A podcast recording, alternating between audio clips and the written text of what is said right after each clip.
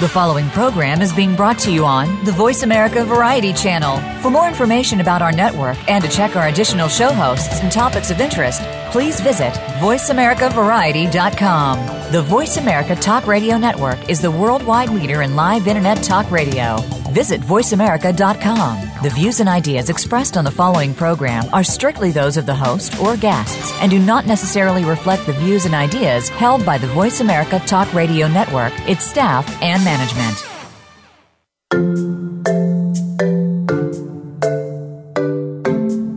You found Destination Love with Chelli Pumphrey. This is not a program about becoming the perfect date or how to get that special someone you've been admiring to notice you. Instead, we'll bring you the science behind how to find love and show how being your true self generally works best. Now, here's your host, Chelli Pumphrey. Hello, everyone, and welcome to Destination Love. I am so honored to have you here today and excited uh, for today's show. I am today and next week, I am dedicating our shows to really talking about how to quote unquote call in the one or talk about soulmates and and how we bring that ideal partner in and um, today we have a very um, wonderful, exciting guest on the show, Katherine Woodward Thomas. Many of you have probably read her book, Calling in the One. Um, and she's also got a new book coming out called Conscious Uncoupling. But we're going to spend the whole show today talking about how to uncover the unconscious blocks that prevent us from finding love and pick away at Katherine's brain that's full of a lot of wisdom um, and find out what we can do to help um, bring in better partnerships into our lives.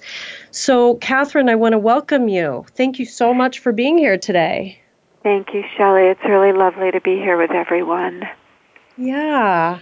I want to say that. Um, one of the things I love about you, you're a marriage and family therapist, I know, and um, you've done a lot of wonderful work in helping people um, get clear in their relationships. And and one of the things that I've loved about um, you know what I've read and what I've seen in, in following you is how you help people really do this inner work around themselves to um, get clear on what it what it takes to change relationships in our lives. So that's mm-hmm. that's part of why I thought it would be really helpful for you to come on and talk to us today.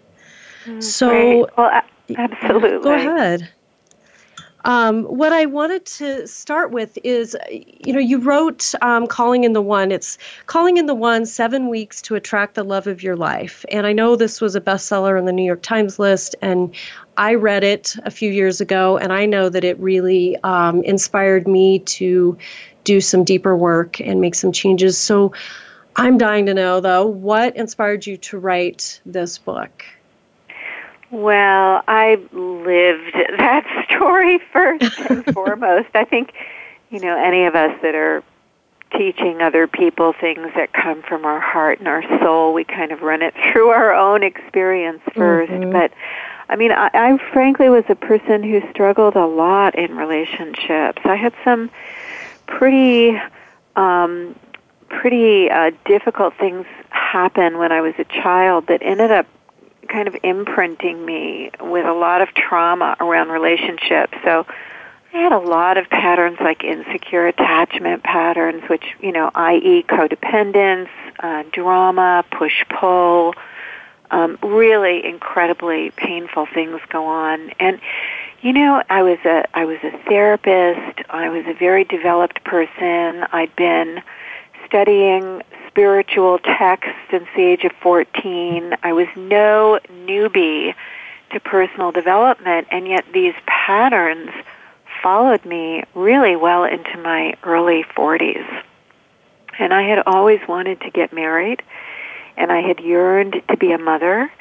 Uh, that was a yearning that was in me for decades, and yet the patterns that kept showing up over and over in my own life mostly were around triangulations or unavailable people. Mm-hmm. Um, and as I said, all of these other dramatic, you know, blow ups and, you know, and wrench, heart wrenching kind of trying to get back with the person, you know, and it really kind of took me off my purpose and became a distraction and caused a tremendous amount of suffering. So when I was in my early 40s, I had been on a transformational path for, as I said, for many years, and I had joined this group that was about setting intentions together. Now, this is really probably close to two decades ago, which that was very cutting edge at the time.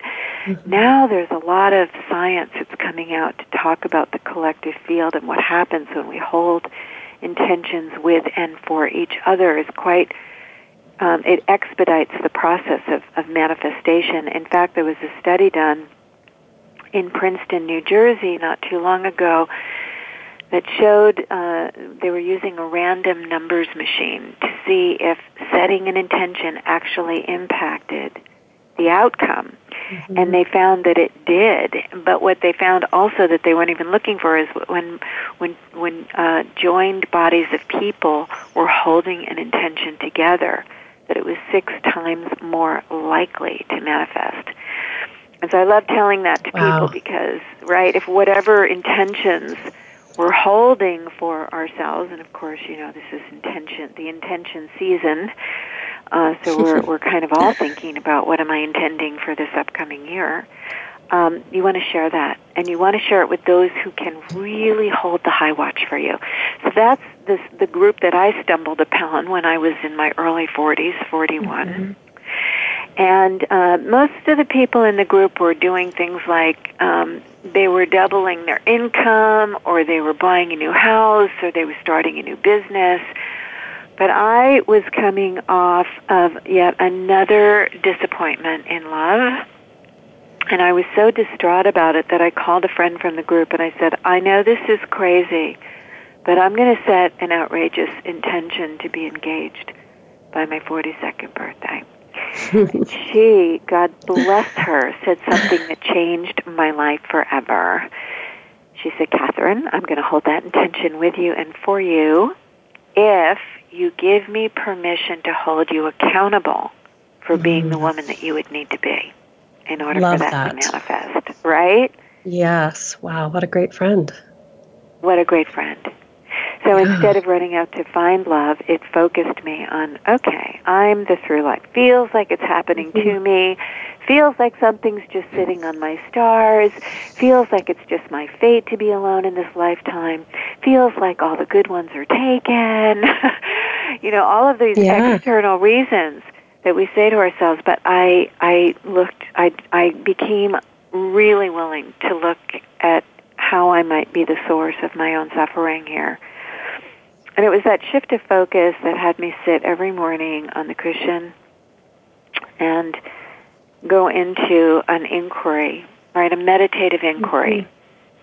Where I would, well, first I would vision what it would be like to have that experience and feel it in my body, you know, what it would feel like, you know, to feel the weight of someone's hand mm-hmm. in my mm-hmm. hand, all of these kind of sensorial things that we do to usher in the future, to get ourselves receptive to that future. Mm-hmm. But then I would ask the question, what would I need to give up in order to prepare myself to receive this miracle? Yeah. And the second question was, what would I need to embrace and begin to cultivate within myself to prepare myself that. to receive this miracle?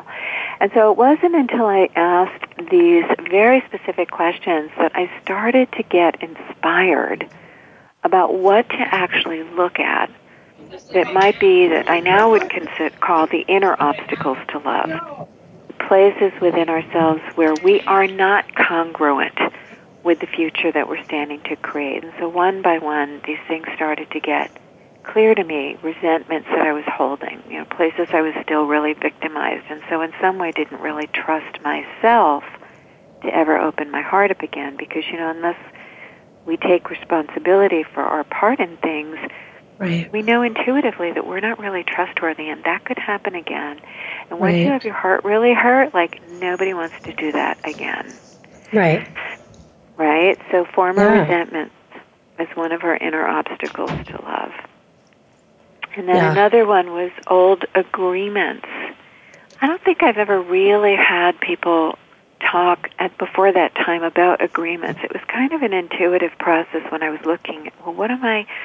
What's in the way? What's in the way? Uh-huh. And I remembered an old promise that I'd made to a high school boyfriend when we broke up. I was so distraught. I said, okay, well, when we're in our 60s, you know, we'll go our separate ways now, but when we're in our 60s, we'll come together and we'll marry then. Now, that's, you know, the kind of thing you say when you're 18 and crazy in right. love. Which he obviously didn't take to heart because he went and got married the next year. but, but on some uh, level, I realized when I was 41 that there was still this part of me that was holding out hope for oh, that relationship, yeah. right?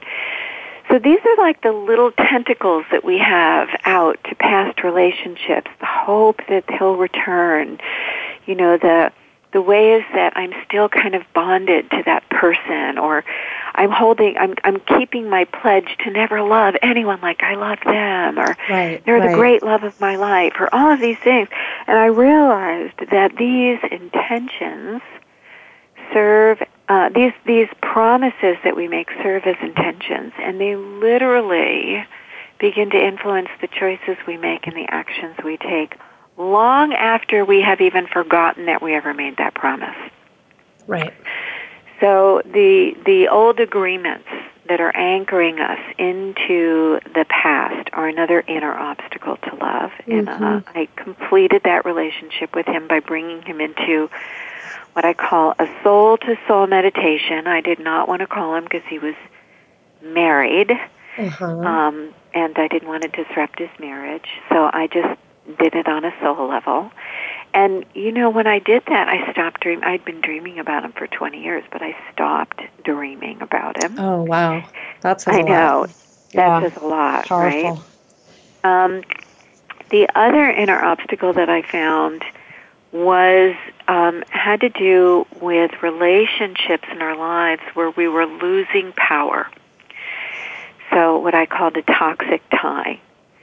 So if you have a relationship in your life where you're feeling kind of dimmed down Mm-hmm. uh, in some way, um, you know that that would be considered. You know because it's very hard to say I want an empowered love. I want a great love. None of us are going and saying I'm going to intend to create a disempowered dramatic love affair this year, where Right. I you know where I'm constantly tortured with push pull. When I'm there, he's not. When he's there, Right. I'm not. Like nobody wants to create a disempowered relate. We're saying we want to create a mutually empowering partnership that's evolutionary in nature, that is solid and secure, that is, you know, un, uh, you know, unconditionally loving. I mean, we all we want these very lofty things, and yet we're Yeah. tolerating toxic dynamics with people in our families or in our long-term friendships or even with our boss.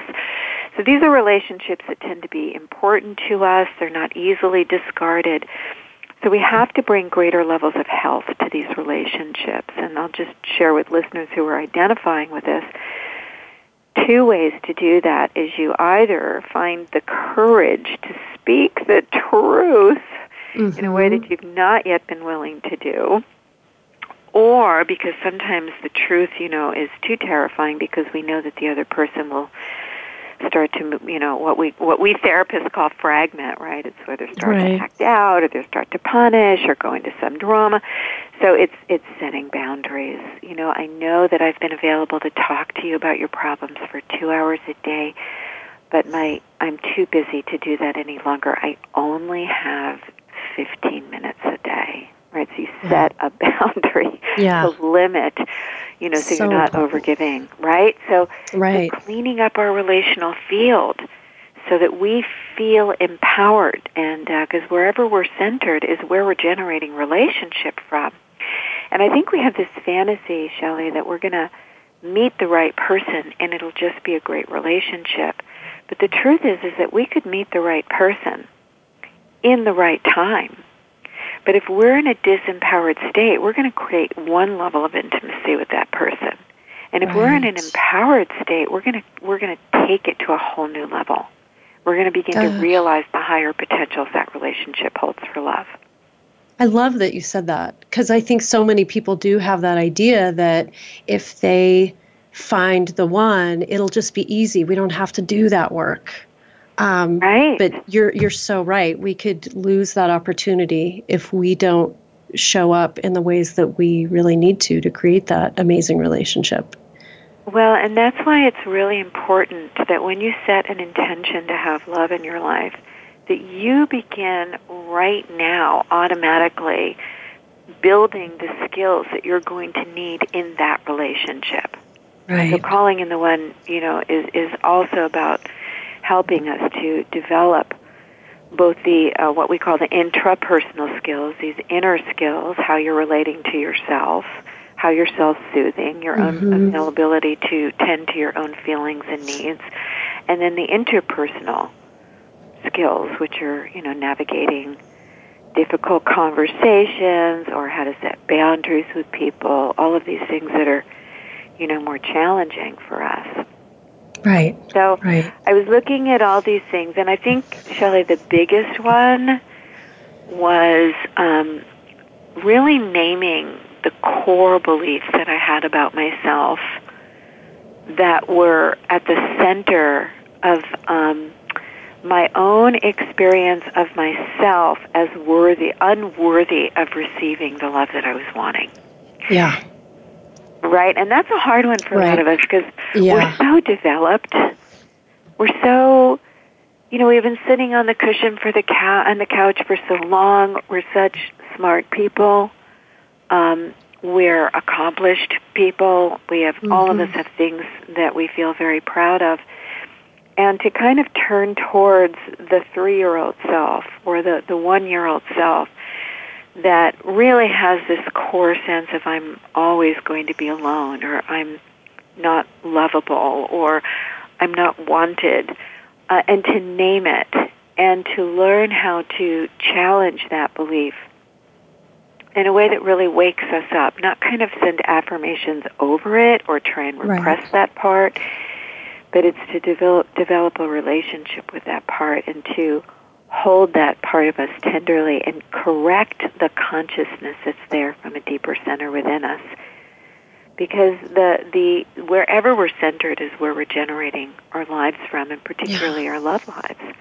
Yeah. And so a lot of us have have done a lot of spiritual development, and a lot is working in our lives. But when it comes to love, it's almost like we can't take any shortcuts.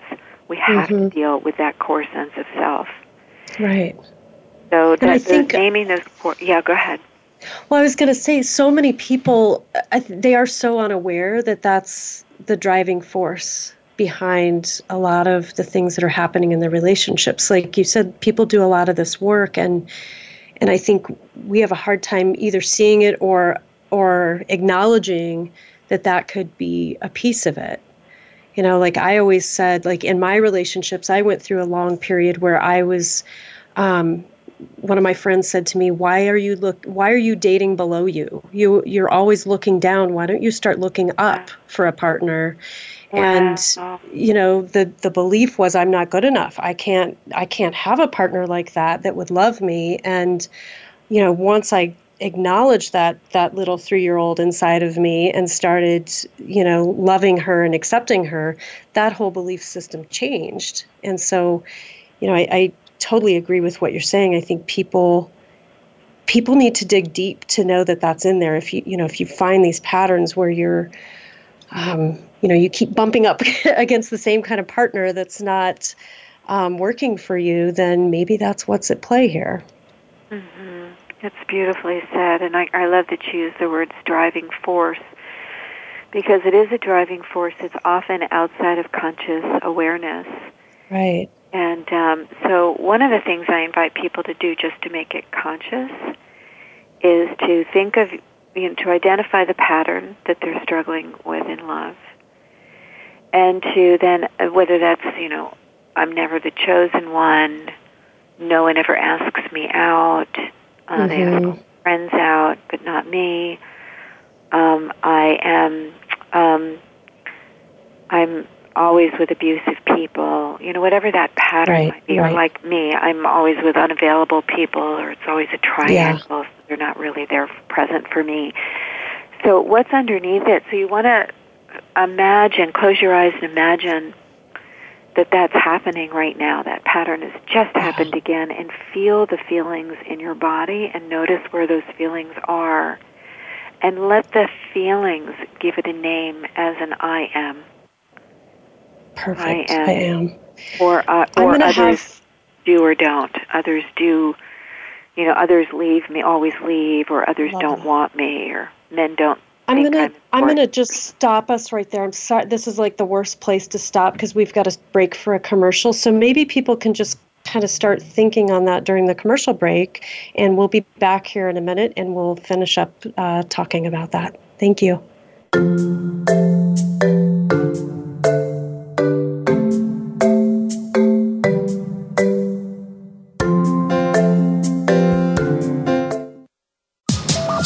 Live the leader in Internet talk radio. VoiceAmerica.com. Tune in to the Patricia Raskin Show on VoiceAmerica.com every Monday at 2 p.m. Eastern Time and 11 a.m. Pacific Time. This is the program that helps you turn obstacles into opportunities, challenges into solutions, and find answers to tough questions with the award winning powerhouse voice of radio, Patricia Raskin. So tune in and call in to The Patricia Raskin Show, Mondays at 2 p.m. Eastern Time and 11 a.m. Pacific Time, right here on the Voice America Variety Channel. If you are interested in real estate in America's largest city or anywhere, be sure to listen for Good Morning New York Real Estate with Vince Rocco.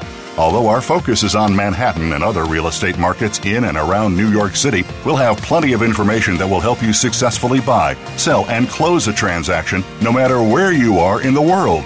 Good Morning New York Real Estate with Vince Rocco can be heard every Tuesday at 9 a.m. in New York, 6 a.m. Pacific Time on the Voice America Variety Channel the Internet's number one talk station. Number one talk station. VoiceAmerica.com.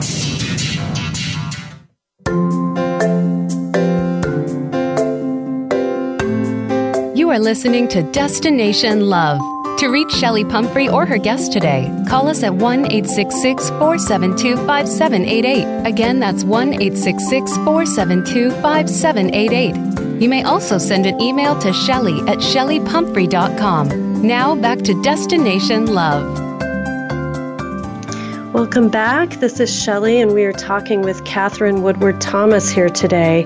And before the break, hopefully you were able to take a few minutes to start um, talking and, and in asking some of the questions that Katherine was so graciously kind of guiding us through. So, um, Katherine, I want to kind of just go back to you and have you continue where we left off and how to help people um, deal with some of these subconscious beliefs and these limiting, um, you know, limiting beliefs that get in the way of finding love.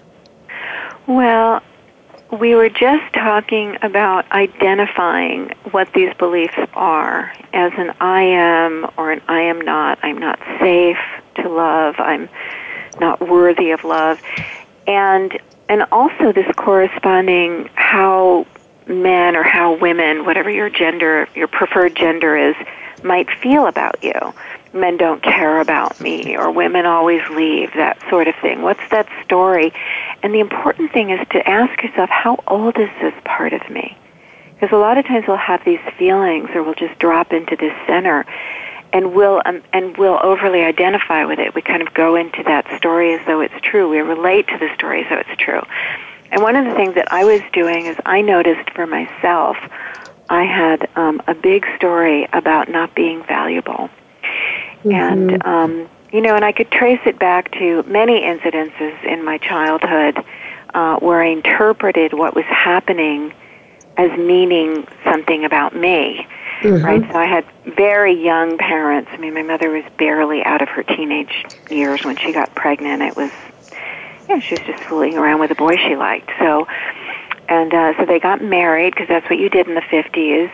But they were really ill equipped, and it ended up being pretty a messy divorce, and then you know messy visitations. And but I, of course, am a little girl, and I love my father but at some point, my mother remarried, and all the adults just decided what was going to stabilize things was for her new husband to adopt me. And the old father to just kind of leave and disappear. So somehow when that happened, and you know, back in the early 60s, nobody really understood about these the kind of implications that that might have on a child. There was really nobody was talking about that. As a matter of fact, Dr. Spock reigned at the time, and he was the the whole thing was you know hands off parenting. Let your kids cry their, themselves to sleep at night, do not go hold them because it will create f- bad dependency problems later in mm-hmm. adulthood, which right. now we know is exactly the opposite, right? Exactly. So anyway, a lot of us who are imprinted with these things, we have to remember, you know, the context that was happening in. But I internalize that as I must not be very valuable if my father can just up and give me away. Right. And uh, was pretty heartbroken about it and that that moved forward you know that carried forward so here i am in my 30s my 20s and my 30s and my early 40s you know you said you know looking you know going down instead of looking up you know i had a version of that where you know mm-hmm. of course you know i never because i never felt valuable enough for the men who would actually be right for me mm-hmm. so when i was able to identify that the most important thing for us to do is to see it as a younger part of us and to ask ourselves what's really true about this idea. Yeah. Like to, to identify with the adult in us and say, wait a minute, what's really true about this idea that I'm not valuable enough to be chosen? Right. Right. And you know, and and I mean, you know, at the time, I think I said, seriously, I'm a catch. Like I'm an incredible blessing. Yeah. I would make an amazing partner for someone. Right. So you, you, we have sanity. We know there are other parts of us that know the truth. So then, you know, to mentor that part of ourselves. So I did this whole process about how I'd been, you know, seeing how I'd been creating my life inside the I'm not valuable story, how I'd been enrolling men into that story that I was dating. Uh-huh. Um, uh-huh. So that they wouldn't actually really choose me, and that was contributing to the triangulation. Uh-huh. Um, and you know how what what was really true, and how would I be showing up in life if I were centered in that truth. So there was a lot to look at when I asked myself the question: yeah. these two questions what would I need to give up and what would I need to embrace? And as I was sitting with these questions, I was open to hearing intuitive guidance. Mm-hmm.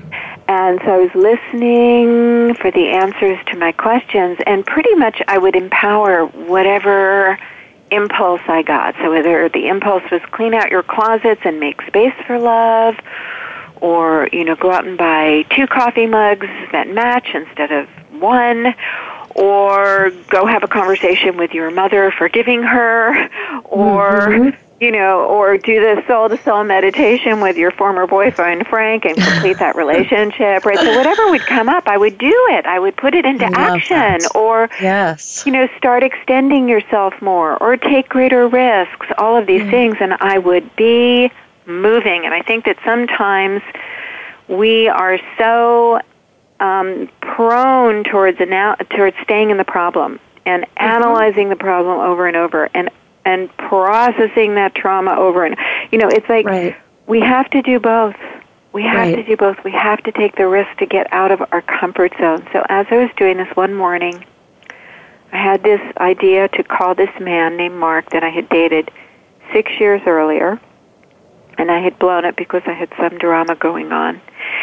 And um, I talked myself out of it. It was the one instinct that I did not follow mm. because I was so convinced that he was such a great guy that he would be married and with children, and I was just horrified to think of uh-huh. calling him and having egg on my face, like, oh, I'm so happy you're married with two children. Okay.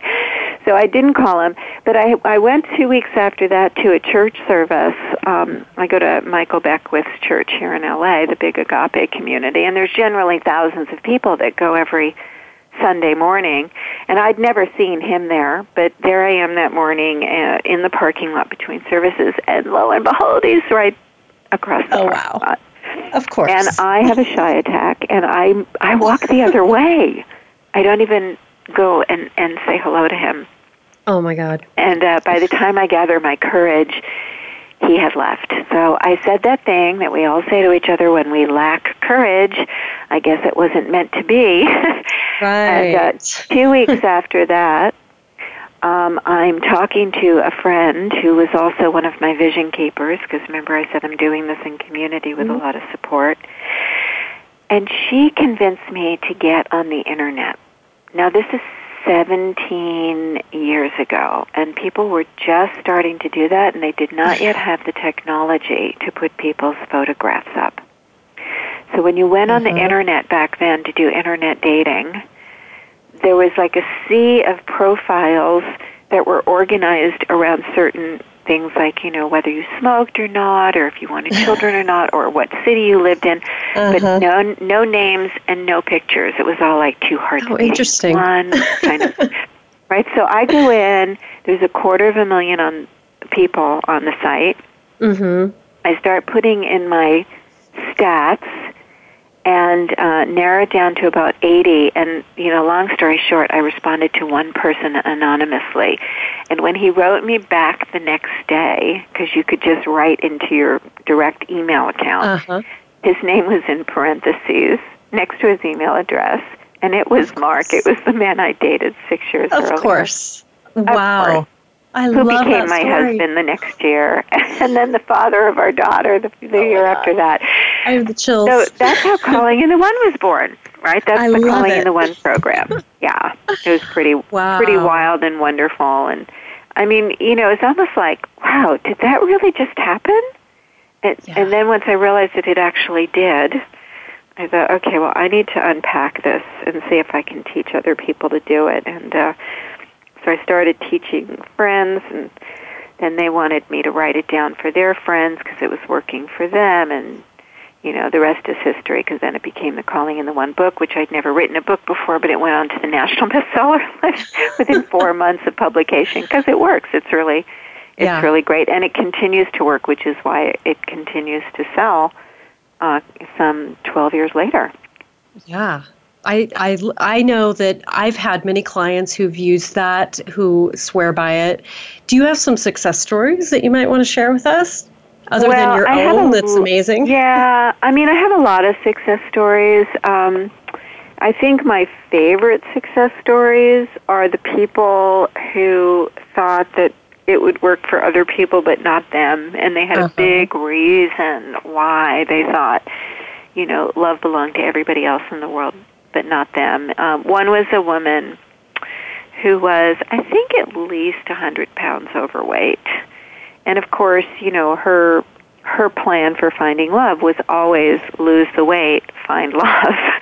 and uh, but you know, she couldn't lose the weight. There are just some people who their bodies are so acclimated to carrying that extra weight or um, they're just they just have hormonal issues, you know. Anyway, so not everybody can lose that weight, and so in her mind, she was doomed to be alone for her life. Mm-hmm. So she mm-hmm. did the calling in the one process, and she um, she ended up not losing weight, but she ended up meeting this lovely man who was gorgeous to look at. I mean, he was he didn't have a weight issue at all, but he adored her Mm. And um, and they're now been happily married for many years. Um, another woman who I get such a kick out of was a woman in her 60s who um, had a squeaky little voice and uh, dressed like a nun, and she had like little short gray hair like a nun. And uh, she, I was, I met her because I was doing a live workshop and so she wrote me before the workshop. She says, "Do you think that you could help hopeless cases like me?" right? So I said, "Of course, come to the workshop." And she was just the sweetest little thing, but she was she was nun-like. She had like a very kind of like little nun shoes, and you know, the skirt all the way down almost to her ankles, and but you know, she participated and um, did the process, and you know, anyway, she ended up um, because calling in the one is about you know creating your best life in order to call in your best love has that element. So she took a poetry class that she had all because she always loved poetry and writing poems. She'd never taken a class before. Lo and behold there's a man in the poetry class and they fall in love through their poetry and getting married.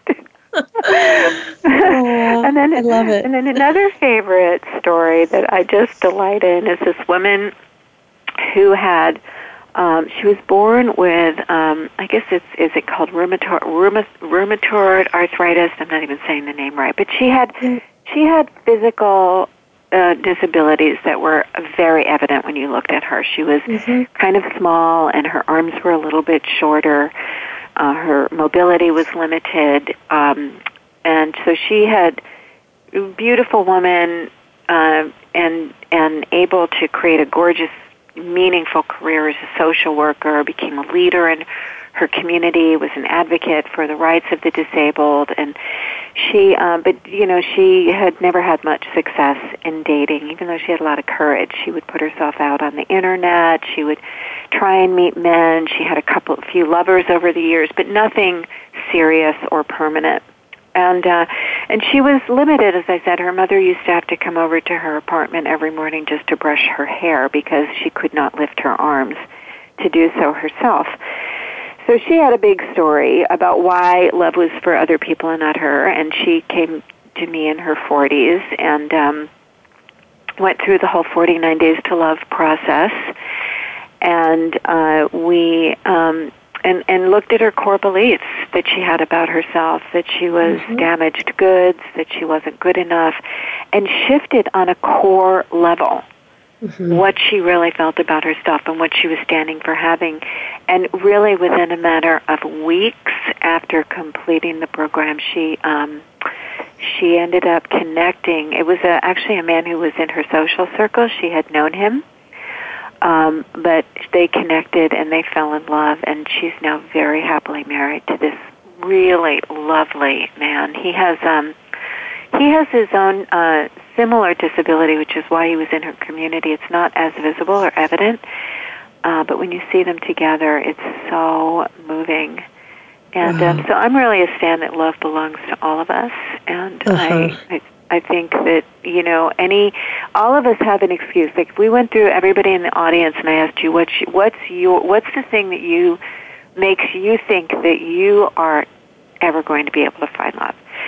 And um, usually, you know, most of the people, oh, I have kids, or I have I, I have too much debt or mm-hmm. um, you know had have an unsightly scar or like there's something right right or I have too many wrinkles or um, I can't have children or I don't want children or you know some story and you know so we a lot of calling in the one is is naming those beliefs that we think you know is or you know makes us un, uneligible for having what we yeah. want and getting congruent on the inside because once we are internally lined up with the future mm-hmm. that we're committed to creating, we are unstoppable. That's where the miracle of love yes. can happen. I so agree with you. So powerful. That's I think that's the number one thing. I, I can't agree with you more. Yeah. And I think, you know, what I want to say to people too is it's easy like well it's hard to recognize some of these things. We get so blinded by it. You know we have our blind spots and that's why um, you know having somebody help you even if it's like you know like you mentioned that story about your friend who said i'm going to hold you accountable. Um, having somebody outside of ourselves that can see what we can't see is so important in this process. And whether it's a, a, friend who can be honest with you, or a therapist, or a coach, or a group, um, you know, whatever it is, I think um, find somebody that can help you get out of your own way. You know? Yeah. I love that, and and I I do have uh, coaches who've been training with me for years, and we you know we we now have the 49 days to love course where we take people mm-hmm. through the process, and we have coaches that we train that are available. So all of those can be found on um, you know, on uh, and actually a, free a free 75 minute audio that takes people deeper through the process of of calling in the one can be found. And where can they find that? That's on my website, KatherineWoodwardThomas.com, and uh, Katherine is K A T H E R I N E, WoodwardThomas.com. Okay, perfect. That sounds really helpful for people. I think um, yeah, if people want to go check that out, that would be great. And we are going to actually take a break here um, for another commercial. So, again, go check out Katherine at katherinewoodwardthomas.com. And of course, you can uh, find me at thelovestrategist.com. We'll be back here in just a few minutes.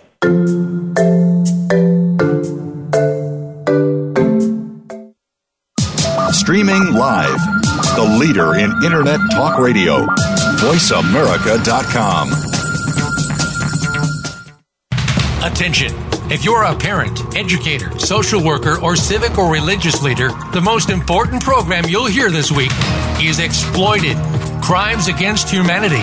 Host Opal Singleton and her guest show how our children and others are being dangerously lured by predators through the dark web, social media apps, and games. Beyond that, the program looks at trends in human trafficking and more. You'll never think of the internet the same way again. Listen Thursdays at 7 a.m. Pacific Time, 10 a.m. Eastern Time on the Voice America Variety Channel.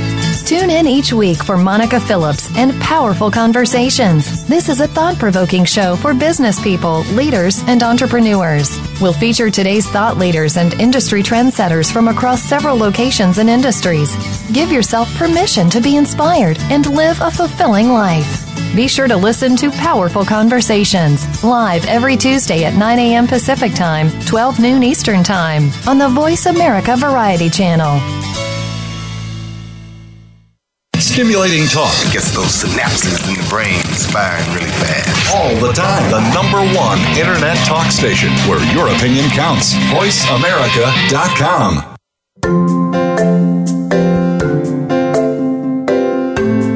You are listening to Destination Love.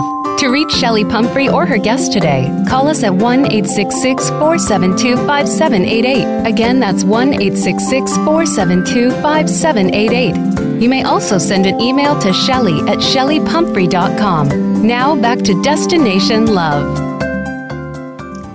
Welcome back. This is Chelli, and we are here interviewing Katherine Woodward Thomas today.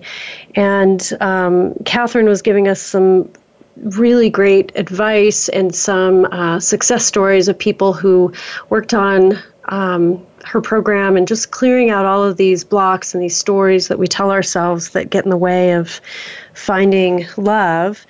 And one of the things that we wanted to kind of focus on here a little bit is um, one more aspect of finding this relationship. And I know, Katherine, the book that you are, uh, well, the most recent book that you've put out is Conscious Uncoupling Five Steps to Living Happily Even After. And I want to talk a little bit about how that can be helpful. And I, you know, I was telling Katherine before the show that I get all these people who are single who are looking for love, and I said I'm not sure if if talking about conscious uncoupling is the way to go. And and she said, "Well, absolutely it is because we ha- we have to clear out all of the old stuff in order to create room for the new." So, Katherine, I would love to hear more about this process and and your beliefs about why that's important for people to do if they're searching for a new relationship.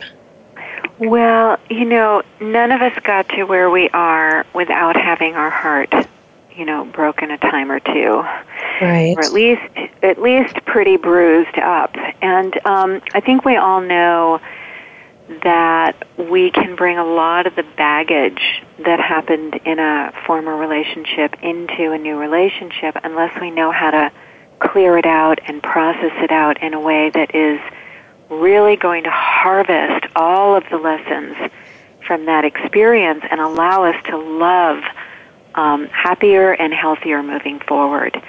Um, and in many ways set us up really to be very successful in love. So, you know, in, in teaching so many thousands of people over the year, the calling in the 149 days to love process, one of the things I saw was that one of the biggest obstacles to love, being able to manifest health and happiness in love moving forward, has to do with being incomplete with a relationship in our past. And I think, you know, those of us who have been through um, heartbreak, there's kind of a have probably heard, you know, the the comforting words "you'll feel better in time," and I think that on some level that's true. Um, in many ways, it's not. Uh, definitely, the acute pain from a breakup will minimize over time. But just as we would never let our broken leg heal of its own accord, we do not want to let a broken heart heal of, of its own accord because, you know, it, the heart will tend to grow a little bit uh, calcified, closed, a little bit uh, too easily bruised, a little bit yeah. more bended moving forward because that's the heart's equivalent of walking with a limp for the rest of our lives. So I see conscious right. uncoupling, the five steps to living happily, even after as a precursor to calling in the one. Mm-hmm. And, um, you know, because um, it'll get us out of victimization. It will uh, help us to identify the amends that we need to make to ourselves moving forward so that we can trust ourselves to never make those same mistakes again. It will graduate us from the core sense of self that has been at play in that relationship because, you know, sometimes we have these beliefs, I'm unwanted, and then we and then we meet someone and their wanting us is a healing balm to that story Mm-hmm. But what happens over time is if, if we're depending on them to heal that story before we have actually transformed that within ourselves, is we will, outside of conscious awareness, pull on that person to duplicate a mirroring back that we are not wanted. Right.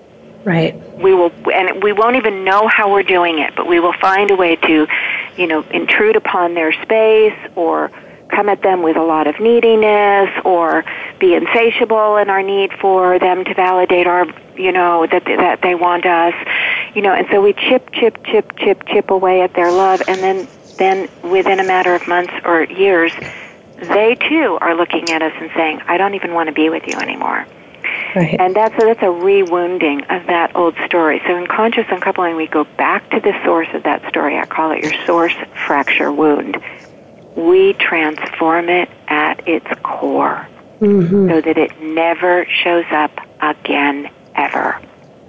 love that.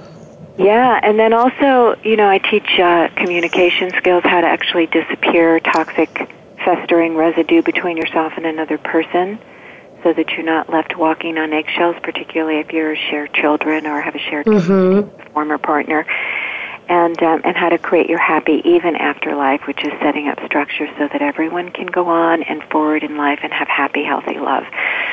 So it is a precursor. Um, it's particularly useful for people who are going through a breakup and want to create happy love on the other side, or mm-hmm. people who are you know, know deep down inside that they're really in the wrong relationship and that they need to end that with this person. So it gives a, a roadmap on how to do that well. And, by the way, could even transform that relationship as you're going through that process because that's happened a time or 2 uh-huh. And then, um, or finally, people who have been out of relationships for a long time, um, but don't, but, but, but haven't really ever seemed to get involved with anyone. So the years are passing, and the you know clock is ticking, and the years are passing.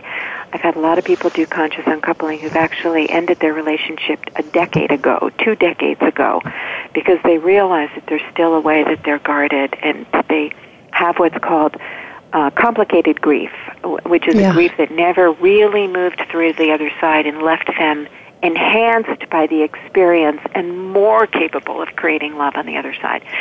So um, that's really the conscious uncoupling process. It's the one that Gwyneth Paltrow made famous because uh, uh, right. I had been teaching it for a few years when Gwyneth had heard about it, and and then she kicked it into the lexicon, and that's when I decided to write a book about it. Yeah, it's good. Yeah, it came out last you year. you mentioned something about that going back and healing that source fracture wound. Can you tell us a little bit more about that? Because that sounds so key and that so like, your, yeah, it is. I want to. Yes, I'm like, let's go into that for a minute. How? Well, I mean, it, other than yeah, reading well, the whole book right now, but we want to look at the original wounding in our heart because what happens in a breakup. So there's suffering. There's two kinds of pain in a breakup there's the pain of grief, which we will always feel when we love someone and we are losing that relationship or even transitioning that relationship to a much less intimate form of relationship. Right. Um, so there's the agony of that grief and the five stages and you know because we have hearts that love and because we're human that is not negotiable. That will happen to the extent that we have left someone. But the un, but the avoidable suffering, and actually the toxic suffering of a breakup, is the meaning that we make. Right. and that is when our partner, our former partner, rewounds us in the way that kind of brings us back to that sad story from childhood. And so I think about I think the the anthem for that is that Gilbert O'Sullivan song that I think was popular in the 80s, Alone Again Naturally.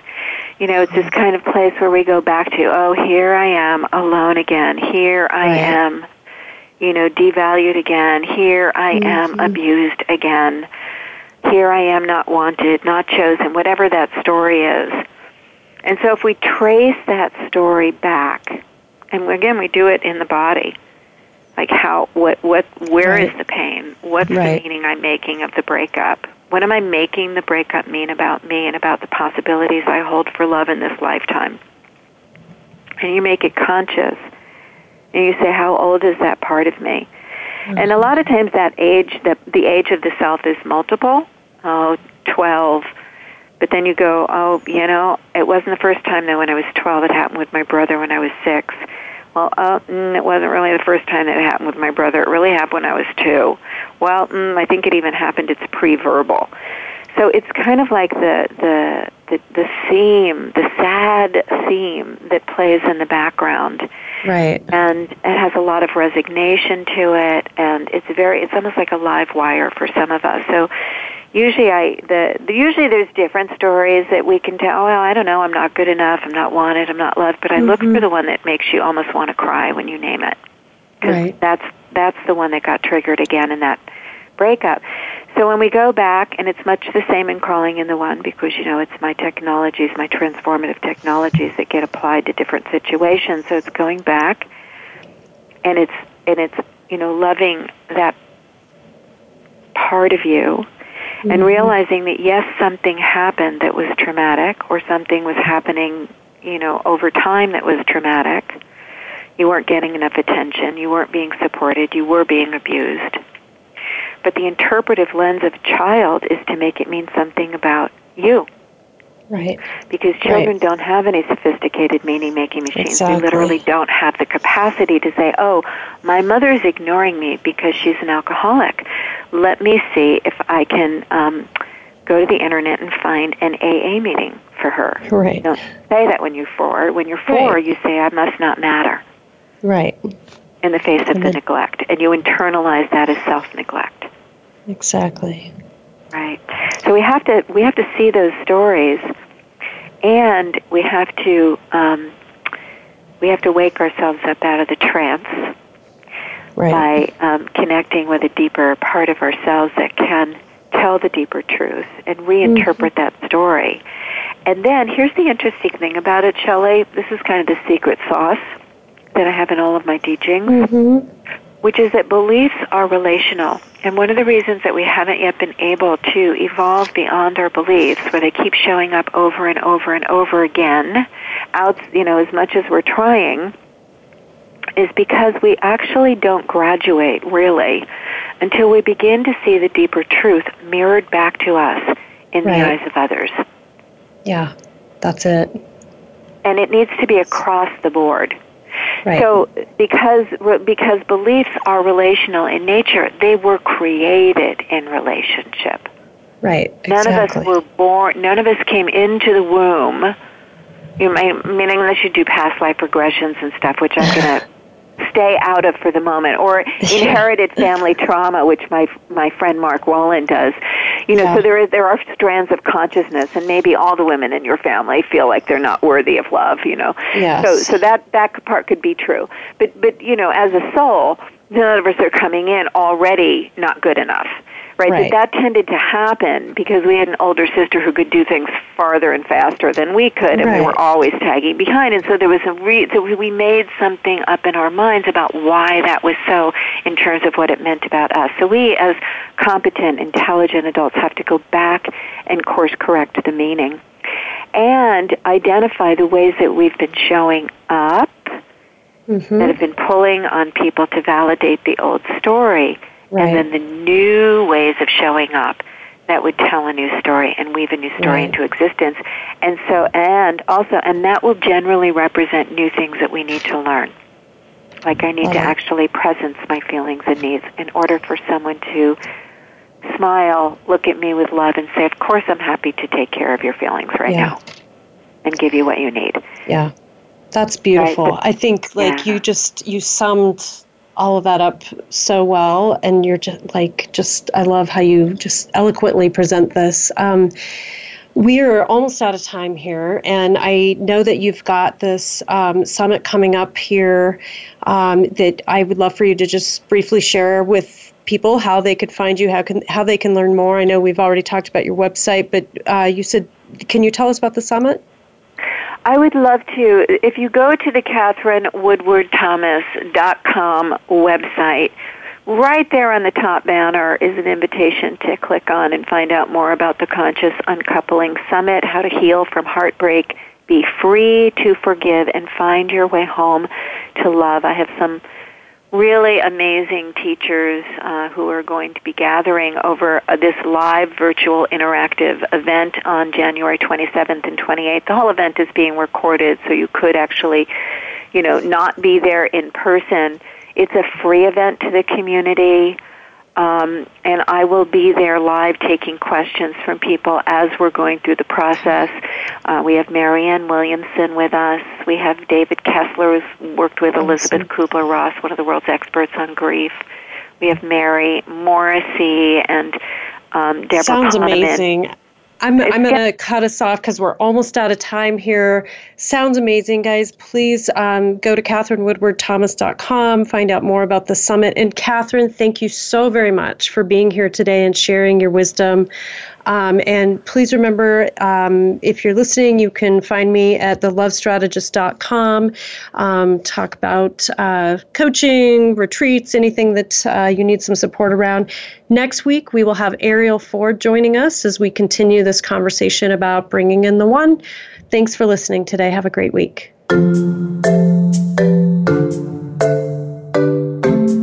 Thank you for making a weekly visit to Destination Love. Please join Chelli Pumphrey again next Wednesday at 12 noon Eastern Time, 9 a.m. Pacific Time on the Voice America Variety Channel. Until then, be brave, be you, be loved.